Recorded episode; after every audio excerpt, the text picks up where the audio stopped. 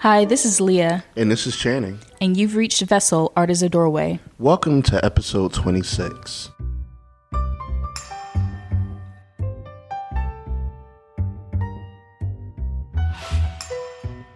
Hey everyone, we're so excited to have you listening to this podcast today. This podcast isn't a typical podcast that we have with Vessel Art as a Doorway. It's actually a bonus episode. Maybe you can remember back last year, we had the privilege of having Ben Carter from Tales of a Red Clay Rambler podcast. In that interview, Ben really opened up on how he creates objects to bring people joy. Well, today we were excited because Ben asked us to be on his podcast to help us to get into a discussion on how art can be used on blockchain and other new forms of media. So here it is. Take a listen to the interview Ben did with us on his podcast, Tales of a Red Clay Rambler.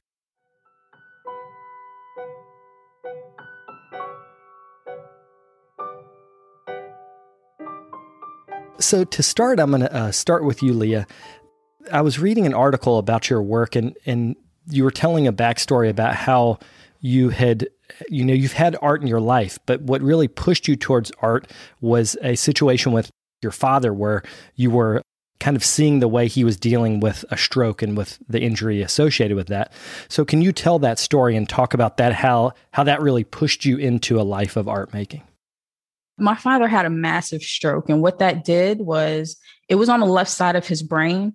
So even though he had all of his intelligence it got it took away his ability his words. So he wasn't able to speak. He he's still not really able to speak to us. And so one of the therapies there he had a few different therapists a few different speech therapists. And the one that was the most effective was one that used music because music actually when we listen to music it kind of activates the creative side of our mind which generally is like the right side of our brain. And so when we sing songs especially when we sing um, common songs like twinkle twinkle little star it activates even though because it's on the right side of our brain it activates those words and kind and can help to rewire the synapses that we lose on the left side of the brain. So after like even just the first few minutes of the one session that he had with this therapist, he was already regaining some of his speech and it had been months since maybe even over a year actually before that he could not speak. And so when that happened, it made me dive into a rabbit hole of learning more about creativity in our brain and how effective that side of our brain is. And I think it's one something that we tend to take for granted. And, and it made me really appreciate that side of us. And it wanted me to, uh, it, it encouraged me rather, it motivated me and inspired me to help other, not help others with it, but really yeah, I guess kind of help others with it, do more art and see if I can bring that into my own practice to help stimulate with other people.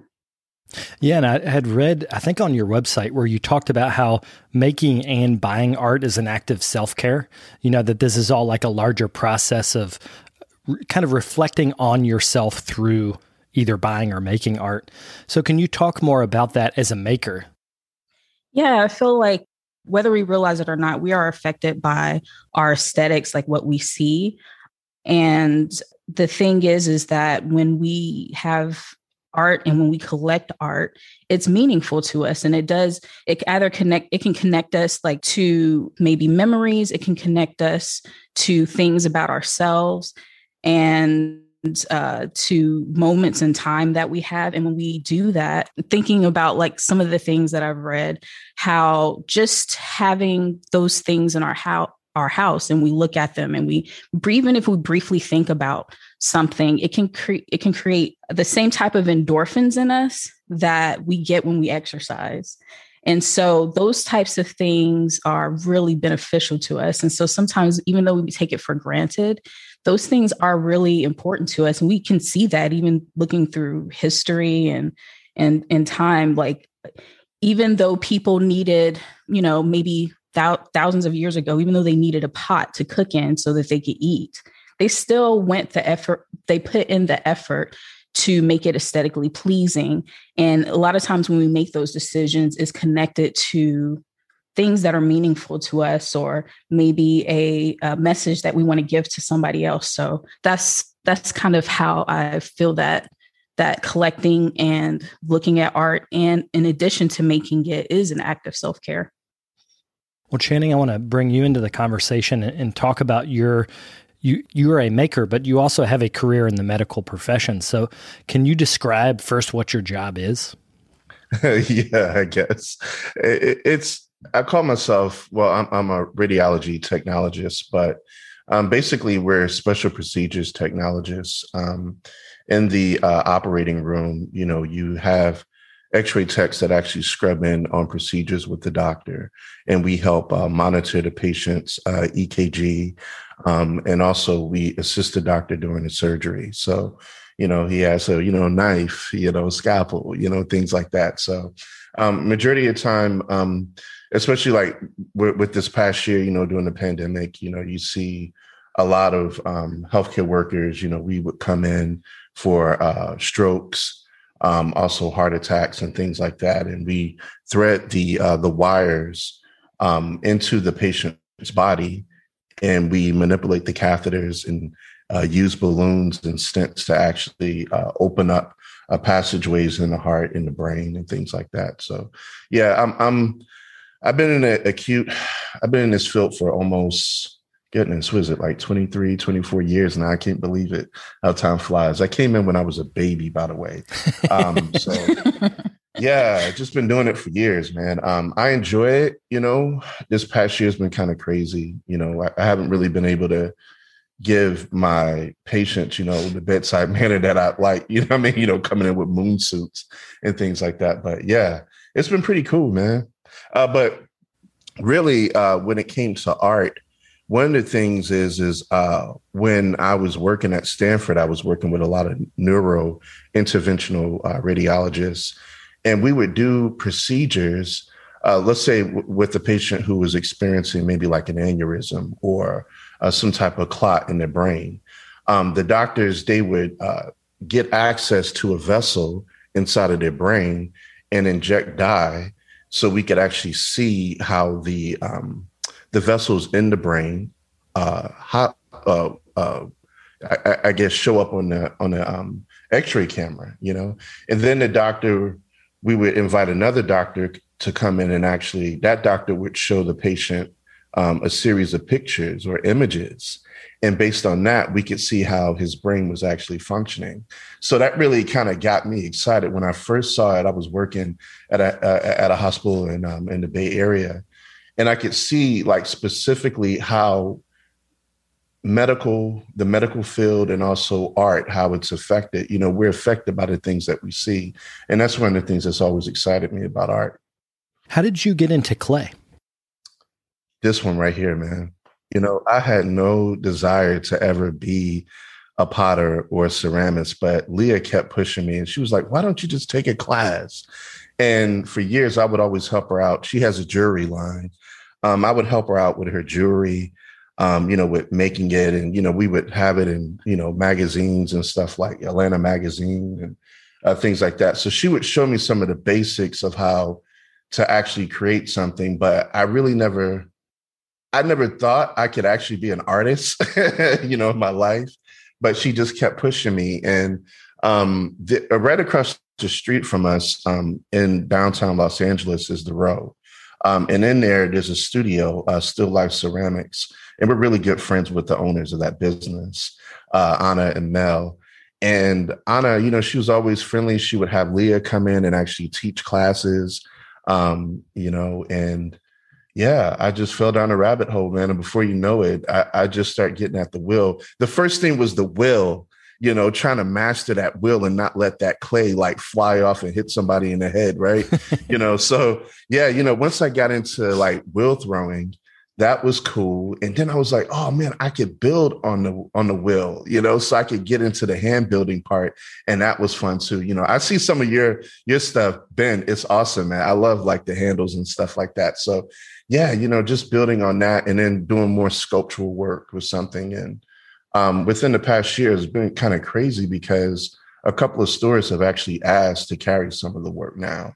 So that's pretty exciting. So I guess we're getting into uh, yeah, uh, getting into more uh, more work where you know some of the work is actually moving from off my shelf. So that's pretty cool.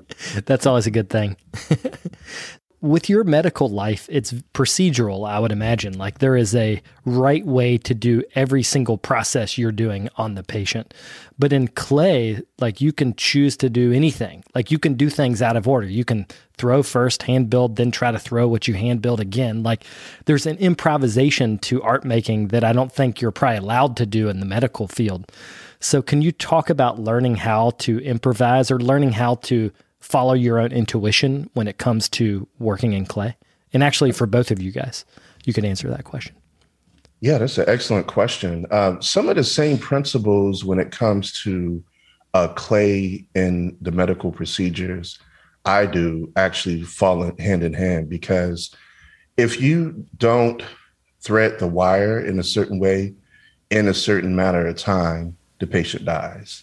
you wow. know, that's right. You know, so when it comes to actual clay work, um, you have to use a certain amount of precision, I feel, uh, doing clay as well. You know, it's so funny that you said that. There's a, a cardiologist that I've been working with recently, and she's actually a potter as well. And I had I had the opportunity. We we we got scrubbed in because we're always talk about art doing the procedures, and I asked her, "Well, do you feel like you're a better doctor because you're an artist?" And she said, Yeah, because I have to pay attention to the finer details of the work. And actually, um, there's a method into the work, and you have to be uh, precise with maybe your movements, um, you know, in medical procedures, and I feel like in uh, the pottery, because you, you know, if you just get all handsy danzy, right? You know, the pot goes everywhere, and then you can lose it. And then you also have a certain amount of time to actually do certain things with the pot, you know, at different temperatures as well. So the same thing with the medical procedures. If you don't get access to that body or that vessel in enough time within 30 minutes, the patient dies or the patient suffers. So I kind of feel like the same aesthetics is is what, you know, the clay process also. I can't obviously I can't speak on his medical at all.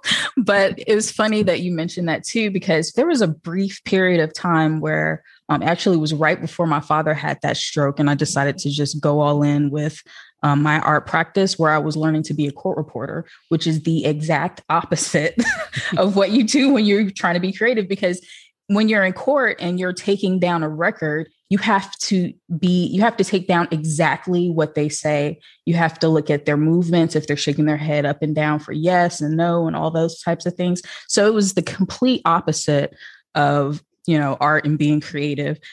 But i agree with channing. It's funny because it's like when you move there's i guess there's parallels and then but of course you know with anything uh, i feel like with me I, I use a lot of different mediums. And when i move from one medium to another uh, the medium kind of changes changes a little bit the way I I do the work, and so that that's also kind of exciting. But but yeah, I that's one nice thing I think about art. There is you do have freedom of creativity, but there are certain principles that when you apply it, it can make the work better. Or if you are going to rebel it's almost better if it's intentional you know like I, I understand this principle now i'm going to rebel against it and then that makes that can make stronger work versus you know you just don't understand or or or just kind of doing whatever yeah, well, I think about it with with music. You know, like one of my friends is a jazz guitarist, and and he he knows the structure of music so well, and that's why he can improvise. You know, it's kind of like with us with formalism and knowing how colors work together, form works together. It's nice to know that stuff. So then you can say, I don't agree with what I was taught, or I don't, you know, even I don't want to do what I did last week when I made that painting. But, you know, I have a question just about human empathy. in being a court reporter and being in the medical field, like you're called to have a lot of empathy. Uh, especially you mentioned like in the bedside manner, like you're you're talking to people in the hospital when they're sick. Like no one comes to you to have a party. you know what I mean? Like like there is an issue that you're helping them address. So how do you think that that job draws on your resources of empathy? And is that hard to replenish that? Like do you feel like you get burnt out a lot or easily from helping people? No, man. No, I, I never get burnt out you know, my heart always goes out to my patients. I, you know, as long as I, I started radiology back in like 97 and I still look at my patients. Um, even my heart even goes even more out to them, I think, you know, especially since I've actually been a patient on the gurney, you know, and I had to have surgery before. So after that experience, it, it made me even more empathetic towards my patients. And, yeah, you know, when I think about the the pots and the ceramics, the bowls, the cups, the vases, things like that that I make for people, I'm specifically thinking about a certain environment and I'm thinking about a certain aesthetic that I want them to have in their home and a certain feeling that I want them to have. You know, like for instance, uh, there was a coworker. He asked me to make something for his girlfriend. So, you know, when I made that that pot, and uh, you know, and glazing the pot, whatever. I was thinking about how she would feel when she opened up the package, you know? So yeah, you know, my heart, nah, man. Uh, you know, when it comes to, you know, patience and stuff like that, I feel like, you know, especially once you get that opportunity to be on the gurney and come on over to the operating table, your your your empathy really goes out to where to, to people. And you know, I hope you don't mind me saying this. This past year has been crazy for healthcare workers because it, it's been an environment where we've had to watch people from afar, you know, suffer medically. And that is really difficult because, you know, you know, the actual process of touching someone, you know, not being able to touch someone, um, has really worked on a lot of healthcare workers, I think, psychologically. You know, you know, we're, we're seeing nurses, they're like looking at their patients from outside of the room and they're afraid to actually walk into the room because of the virus. So yeah, it's been a tough year to say the least. Well, it's it's cool you brought up touch because I think of that a lot. You know, like when I have nieces and nephews, and, and when they're upset, like hugging a child is a very e- hugging an adult is a very easy way to get someone to calm down. But if you're trying to care for someone medically and explain what they need to have done, and you can't touch them, you can't reassure them, you can't like if they're if they're on the other side of glass, like that has got to be that. Ha- I would imagine that made all you guys communicate in a different way. Yeah, it did. And you know, it was tough because even some of my coworkers caught the disease. So, you know, I remember back in February, there was an anesthesiologist I was working with, and she was walking down the hallway and she just kept coughing. And it was like, you know, she she was just coughing like really violently. And we we didn't know anything about the pandemic at the time, but come to find out she had it. Um, and we were working with each other. And yeah, you know, just that whole thing of like us having to distance ourselves from each other is something. You know, we're we're practicing social distancing inside of the hospital, inside of our break rooms and stuff.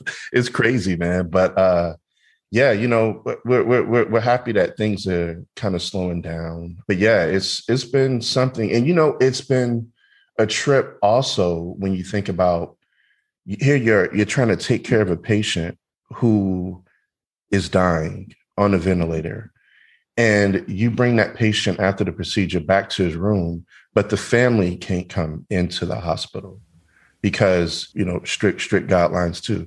So that's something also you know the fact that they don't have their family physically around them you know like you said to to to, to produce that touch you know is something that has been you know crazy crazy. You know your heart really goes out to people right about now have you guys noticed, like in your own personal relationship over the last year, like being in a really stressful work environment, has that how's that affected you guys in terms of your your relationship? If that's not too personal of a question, sorry. well, it's yeah, it's really interesting. And when you were talking about empathy and does that where, especially Channing out because of working in the hospital, that's one of the reasons why I think I I encouraged him to take the the class with Party because he I know he's always been a creative person, even though he's worked at the hospital. And I think one thing that helps uh, any of us to like be able to uh, not get burnt out being empathetic is being able to build ourselves back up and and so having that outlet i think really helps helps him that i think that's my personal opinion. And i think that this this past year i think everybody i think it's been tough on everybody as far as like just more pressure but i um we've really always tried hard to be really open as far as our communication goes and really supportive of what each other are are doing so that we can um, make sure that we're taking care of each other and that uh, each other we're we're also taking care of ourselves like i try to make sure he's taking care of himself and he likewise with me so i think that helps yeah she's a trooper man well i think sometimes our loved ones can see when we're reaching uh, that stress point earlier than we can. I know my wife does, you know, she can often see. Um, well, I wanted to switch back and, and go and talk about the work a little bit more. Um, Leah, with your paintings, I noticed that there is a level, it's almost like every, we should say you do a lot of portraiture or, or um, images of, humans, human beings, and there will be patterns that are painted either on top of the person or behind them. It's almost like you're always working on different layers. And it and it reminds me in some ways of Photoshop, but they're not it's not it's painted, but it's it reminds me of that building of layers. So can you talk about how you got onto this style of painting in that way? It's funny, Channing, he would always kind of um, joke, you know, joke with me, especially when I first started painting some years ago is that I would I would paint and then I keep I don't know that's something that I keep I think it has to do with perfectionism a little bit which is not not necessarily a good thing but I would paint over and over and over until it was right and um but at the same time I think one of the things that about the the portraits that I make what's important uh, to me with generally with a, a, lot of the portraits that I've been doing lately is that it's more of a representation of who we are. Our, our it can be a mental state, it can be an emotional state, or a particular moment for uh, an individual. It's not necessarily about catching the likeness of the person in their face and so i think it's just because i think as humans we we have a lot of layers and we are very complicated and i feel that that i think that's just somehow kind of ended up my style and my work where i'm pushing a lot of stuff or a lot of things on top of each other that maybe maybe they don't seem like they should work together and i'm trying to create something new. And i, th- I think that's kind of what it represents just us our complicated hum- humanity. Yeah. What would you say that uh, because she's also a graphic designer and you know using photoshop they use different layers would you say that has something to do with the work as well um so yeah recently sometimes in the process i'll go back and forth between like um uh, my iPad and um, you know uh. So I'll draw something with paint or with pencil or whatever, and then I'll take a picture of it and maybe I'll try out. So now I can try out a bunch of different things instead of like spending two months on one painting trying to paint it over and get it right. Um, I'll I'll use my uh, you know equipment um, to to to try out a few different things and that also kind of helps me build up on those layers to get things the way I want it to before I can um, go back to the canvas. There's a bit of surrealism in in the work. Like there are parts that that kind of work within the rational world we all live in, like gravity, and then there'll be other parts where like there's this one where this woman's hair it almost looks like they're underwater. You know, like the hair is going up as opposed to laying down, and then when I was looking at that, then I started to look behind and to the side, and I'm like, oh yeah, this is. It's almost like you're painting the thought the person is having at the time they're having it or something like i don't know how to describe it but how, how do you describe it of this idea of like parallel worlds or like the mental world and the physical world. Yeah, that's kind of how I feel about it too. It, at first, I kind of would describe some of the portraits as people in like a parallel world. And I like the word parallel instead of, um, you know, like a another planet because I feel like I want it to be something that we can identify with. They're they're these people are like us. They're reflective of us. And one of the things I like to do is just make sure that I like I want people anybody to be able to see it and feel reflected as far as maybe they're emo- emotionally or I don't know, just feel like they can connect to the the character and not be distracted by maybe some of the constraints that we have you know we put on each other day to day in our society. But um and i like also the kind of bringing in certain things that are opposite or maybe oxymorons. So like you said you're on land but maybe the the way the atmosphere is reacting to the the person in the portrait it's like they're in water. So uh, i kind of like to have that that communicate that it's kind of uh, like a dream yeah that's a that's a good point is that it's it is dreamlike like i feel like a lot of the the feeling the paintings have a feeling of being like you've either just woken up and that's what you remember about the person, you know, like that state where you're kind of half asleep, half awake. Like it has that feeling. But I, I wanted to bring into the conversation your guys' podcast because um, that's one of the ways that I got to know you. Can you talk about first how did the podcast start, and then how did you decide what to make a podcast about? Some of that's your fault, Dan uh, you know, and and I told you that already. Um, you know, listening to your podcast and you know the way that you you know you designed your questions, you know, uh, everything was really cool. Um, and it's something that has been kind of like hitting in the back of our brain, like, hey, maybe we could start a podcast. And we were talking about it for years, like maybe we could do this and I never actually thought that it would actually go down and I could interview some of these people. But yeah, it, it's happened. And I think by listening to like podcasts like yours, uh, Paul Blaze, um, you know, we had an opportunity to have both of you guys on the show. And uh, just seeing the openness of it all, man, you know, you can really open up a conversation and you can find out a lot of stuff by just listening to podcasts you know sometimes you know seeing how people get into a specific uh, a, group of work you know you can learn a lot. Yeah I, and I honestly, I, I, have a part B to that. I think really it was Channing who wanted to do the podcast, and he was like, "Do you know?" He kind of really helped. Um, he motivated me to kind of like work along with him to do that. And I think one of the things is is uh, because of his medical background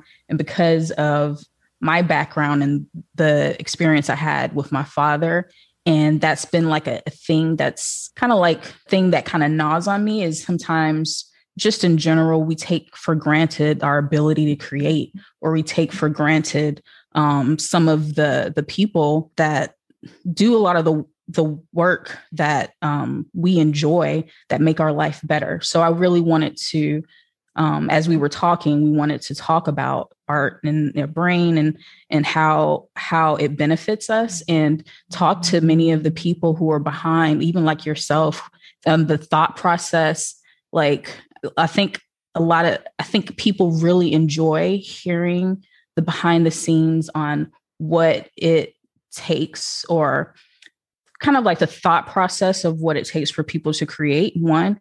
And then two i even when we talk to we talk to a lot of people who collect art too who have no interest in um, being artists themselves but they like to surround themselves with pieces and it's so important to them that they spend a lot of money and they even make sacrifices we have uh, one one guy um, who's a, a collector in frankfurt germany and he talks about how he doesn't have to have a car and how he he makes certain sacrifices so that he takes takes that money that he saved to buy the works that he wants. He owns like over 900 works of art.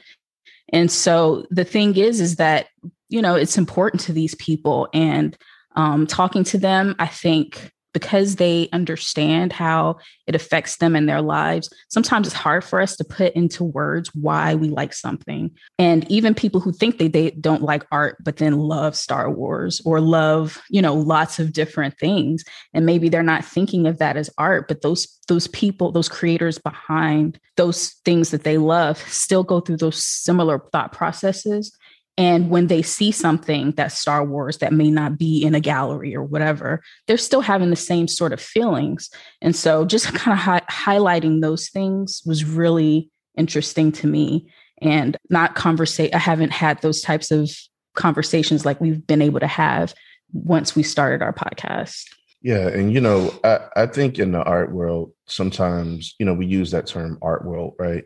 But there's a lot of fluff and, you know, a lot of talk about you know things that really don't matter you know sometimes you know or, or, sometimes it's just like oh yeah I, I, don't have a creative bone in my body. You know you hear people say stuff like that but you don't have to have a creative bone to draw or sketch or create something with your hands. You know I, I i think we both feel like if you can appreciate a piece of artwork and if it has an effect on you and you acquire that artwork well that that's a whole thing in itself you know? So yeah you know in, in the podcast you know we've been able to uh, like like leah said with tyrone um, interview like a number of different um, collectors and we just get into the whole mindset of well what is it like for you to have these images in your home and how does it make you feel to wake up and see these vessels or these uh, paintings in your home you know and I think the things that make you guys as individuals interesting, you have managed to put those into the podcast. So I like that you talk about creativity, you talk about science, you talk about technology, and also just like what is it like to be a human? You know, like why do you think something's beautiful? Like like those types of questions, that is an interesting sort of stew of topics that you guys have really brought into the show. The the show is Vessel Art as a Doorway. So can you talk about how that name provides a foundation for the show as well as being the name of the show. That's cool, man. And thank you. Uh, thank you. Thank you um, yeah, you know, when it comes to a vessel and uh, the hospital procedures that I do with the doctors, we have to get access to a particular vessel. Maybe it's an artery or vein. And normally that's right in the leg, in the groin area. And basically, when you get access to that vessel, you use a series of wires or catheters and you can go anywhere in the body. I mean, from the head all the way down to the foot, because there's like a passageway or vessels all throughout the body. And yeah, so it was a, it was a kind of like a play on that. But also, since we're both ceramists, we create ceramic vessels. And sometimes, you know, you can have a vessel that can lead to a conversation like this. You know, our, our audio, these microphones, this technology that we're using is a vessel in itself. So vessel art is a doorway. Yeah, that was kind of like how we kind of ran our, our heads with this uh, podcast. And then also the fact that the the idea about it being a doorway is to hopefully like open up new ways of thinking or new ways of looking at things in your life that maybe we haven't noticed before. Like we we had like one musician on uh, Bender, and he started describing like what what he he does music for um, movies like soundtracks and things like that.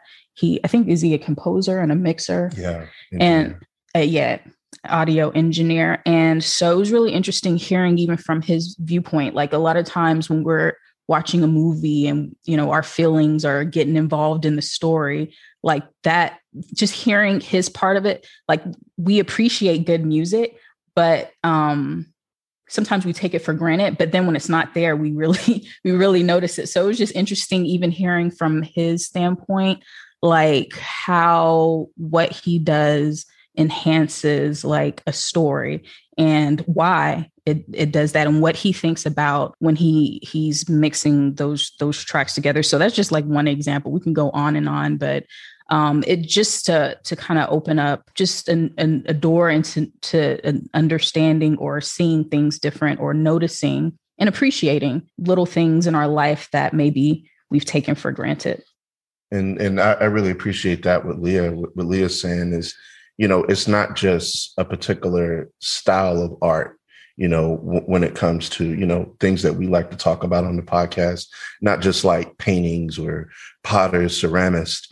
You know, you, you may hear a song like, you know, I was talking to Bender about it. It was like, you know, you would hear a song from like Earth, Wind and Fire or Smokey Robinson, and instantly, like, you'd be in the back seat six years old in your mom's car and your mom's singing along, you know. So it's a certain vibe, you know, when it comes to art, what it can actually stimulate in the brain. And, you know, we think that's something that a lot of people take for granted. They, just, they talk about it like it's some, you know, uh, unrealistic thing, but art has an effect, has a tremendous impact on us on a daily basis.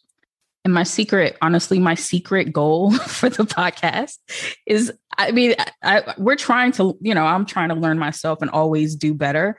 But I'm really hoping that other people continue to listen to this and can like harness that power and even make, I don't know, do more with it. I feel like it's something that that I think once people really, it's kind of like if you learn, you know, you have a knife and you learn how to to cut properly, then it becomes more powerful tool than when you don't know what you're doing with it. And I think that by saying, first of all, this is this is why you you love this for instance we were just talking about the movie. This is why you love this movie. This is one of the people and this is what they're doing behind the scenes. Now that you understand that can you go out and even harness that power in i don't know like we talked about memory. Can we harness it and i don't know somehow with teaching kids and so that they can remember better? Can we i don't know. I have no idea but i feel like that's my secret hope that it somebody harnesses it and really really like me included all of us harness it and make it i don't know make more powerful work do more good and for each other mm-hmm. Well, I also think that you're counteracting that idea that you mentioned earlier when people say, I'm not creative. Like someone taught them they were not creative. And when you listen to your guys' podcast and you hear people being creative in music, creative in medicine, like how art can affect medical outcomes, you know, like you guys cover a lot of different topics. And I, I hope also that people listen to your show and other podcasts in general and just think like, no, creativity is an inherent human thing like it's almost like our human birthright to be creative. So I think all that stuff is really important. And when you hear other people talk about it, it validates. You know, it's like given that sense of like, yeah, I can relate to what that person's saying. Even if they're a collector in Germany, they, they might not have anything else in common. When you start talking about creativity, you can make a connection there. That's true. And it's funny that you mentioned that too, because what I've found is like even certain people who are collectors, like, and as you said, they don't feel necessarily that they are creative.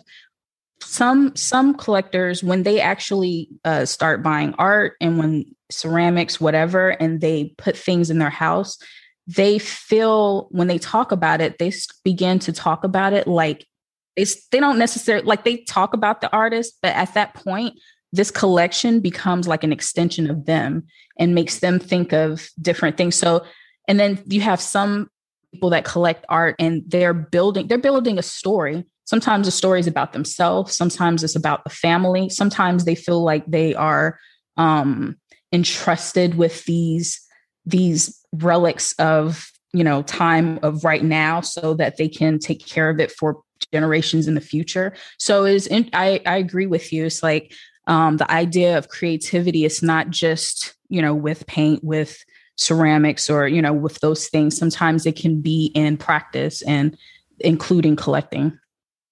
Yeah i live in a neighborhood where i see a lot of people out gardening you know like people are just out mowing their grass planting their flowers. And i I was when I was walking my dog, I was thinking like, I wonder if those people realize how specific they're making their yard you know, because you can kind of see from one yard to the next, like, oh, this is, they have really different ideas about color with plants.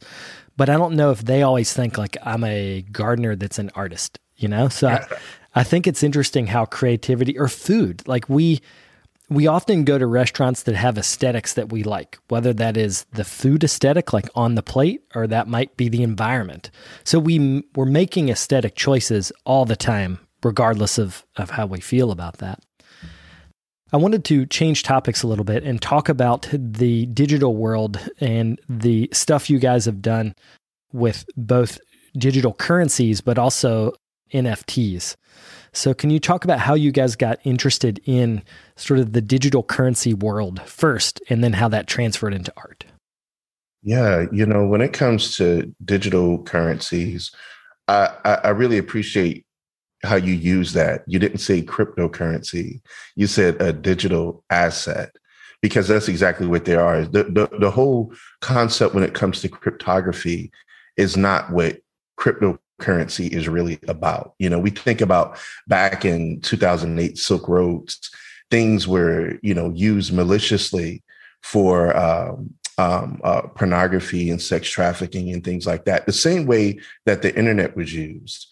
But later on, what we started figuring out is the government turned their eyes to the internet and was like, hey, we're about to regulate this stuff. And the same thing started to actually happen with digital assets or digital currency. Um, because when Bitcoin was first created, the government was like, what is this stuff, right? Now they can actually track where the currency is being used. So I, I think when I when I came across the whole Bitcoin concept, my brother he he caught me up one day and he was like hey man you got to check out this bitcoin thing. And i was like oh that's not going to be anything right? And then it pulls up today we're looking at what 50 60000 dollars per bitcoin. But uh, later on there, there were a couple of people in the medical field. I, I found that, that they were buying it and investing in it um, but nobody, it was always like a secret sauce to it. Nobody would want to tell you how to sign up with accounts and things like that until a buddy of mine that I was working with back in uh, 2018, 2019, he told me about um, a, a, a technology that was a digital asset that would actually help the world. Now, when I heard that, I was like, yo, I was like, hey, man, put me on. Like, where do I buy this stuff? And he was like, look, you can buy it for 10 cents a piece. And I was like, okay. And I bought it at 10 cent. I bought a ton of it. And obviously the asset goes up in price. Um, you know, and that's nice because when you buy a bulk of assets like that and they go up in price, you're like, oh, okay, this is good. But then later on, uh, 2019, 2020, we're starting to hear about this stuff called NFTs or non fungible tokens, which basically, um, when you get into this, a lot of people they they they just know Bitcoin and Ethereum, but they don't know that there's a ton of other digital assets that can be used or wrapped into artwork that don't require proof of work, which is basically a um, it's it's a burning of fuel you know that's really damaging to the environment. But there's other digital assets that don't use uh, harmful um, harmful things to the environment. So uh, i hope i'm not really speaking too too, too long on that but but but yeah. All digital things are created with computers that take resources that are creating some bad things. So before we get any farther into it can you explain like how one digital asset might be better for the environment than another digital asset? There's a lot of kind of misinformation going around about it. A lot of what they're talking about has to do really with the amount of electricity that it uses because of all these machines using electricity and specifically how that where they get the electricity is from really. So majority of us don't really know like where we get we know we have a we pay our electric bill but we don't know if our electric company uses coal or if they use solar or what they use.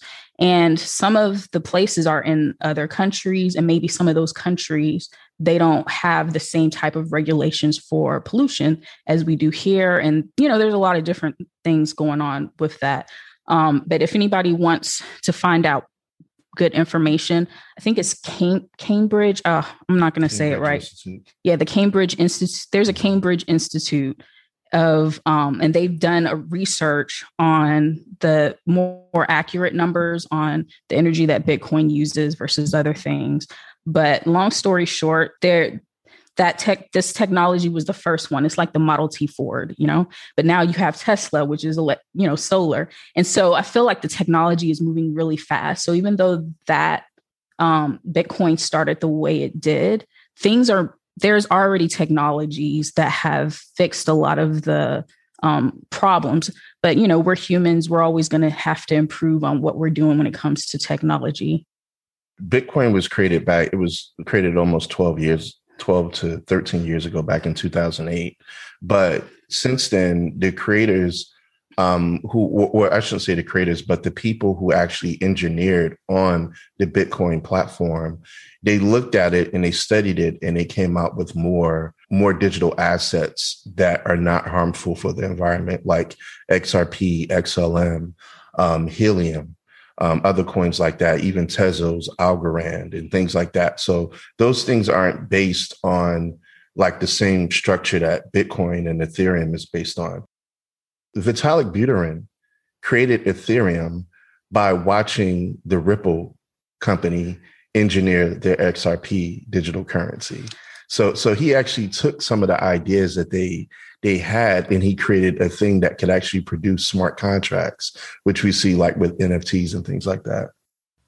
Most artists are going to know about NFTs because there was recent articles about NFTs being sold at auction. It can't be for the first time, but it's one of the first times that you hear about digital artists making millions of dollars off of their NFTs. And for people that might not have been able to, to follow the conversation, I do want to say an NFT is a, is a digital image, or we say digital asset, but it could be an image, it could be some have moving components like the the art that you're making, uh, Leah, that are NFTs. You know, so it's it's an image, but it's it is richer than an image. I don't.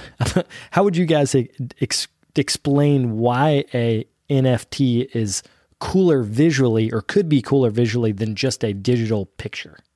Well, to me, it's interesting. It's kind of like our conversation earlier. Every time you move from, I move from one material to another, then you realize, like, for instance, if I'm making a sculpture in real life with clay and I, I have to take gravity into consideration.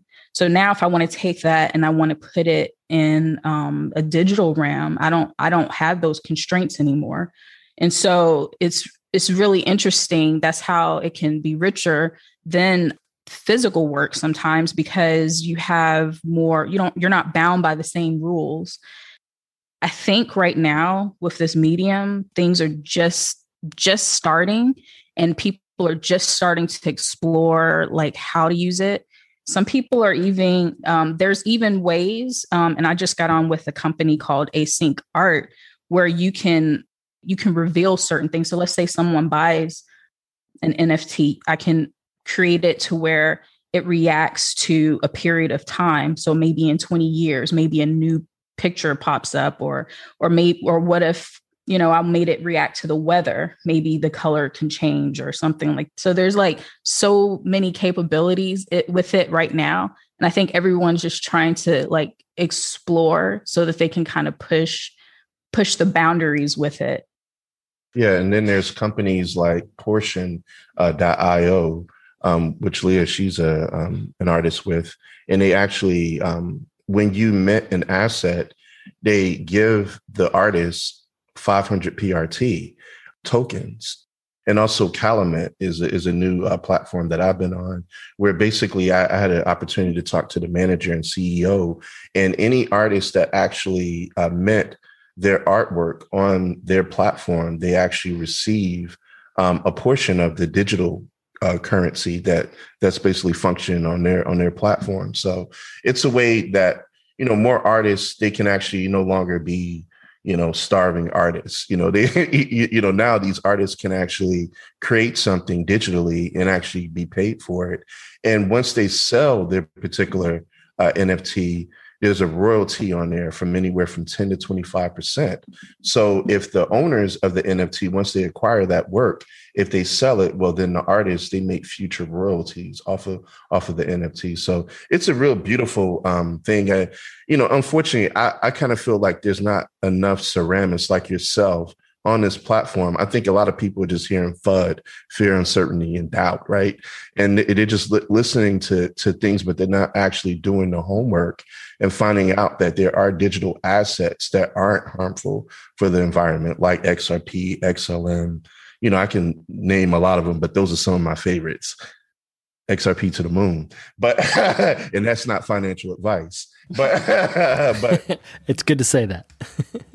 But for people that are, you know, still confused, because I think some sometimes this is so new that people are thinking like, oh no, NFTs are scary. I don't want to do anything with that. I want people to go to, to Leah's website because they can see the relationship between her physical paintings and the digital assets that she has. Seeing your work helped me understand why an artist would go into that realm in a way that I had not understood before.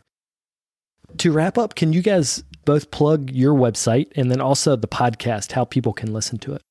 So, our website is clss.studio. That's class without an A dot studio. Yeah, and you can find us on Instagram. Um, my my uh, tag is just Glaze Channing, and Leah's uh, Leah Smithson Art. Well, it's good to see you guys. Thanks uh, for doing this today. That's awesome. Thanks for having us.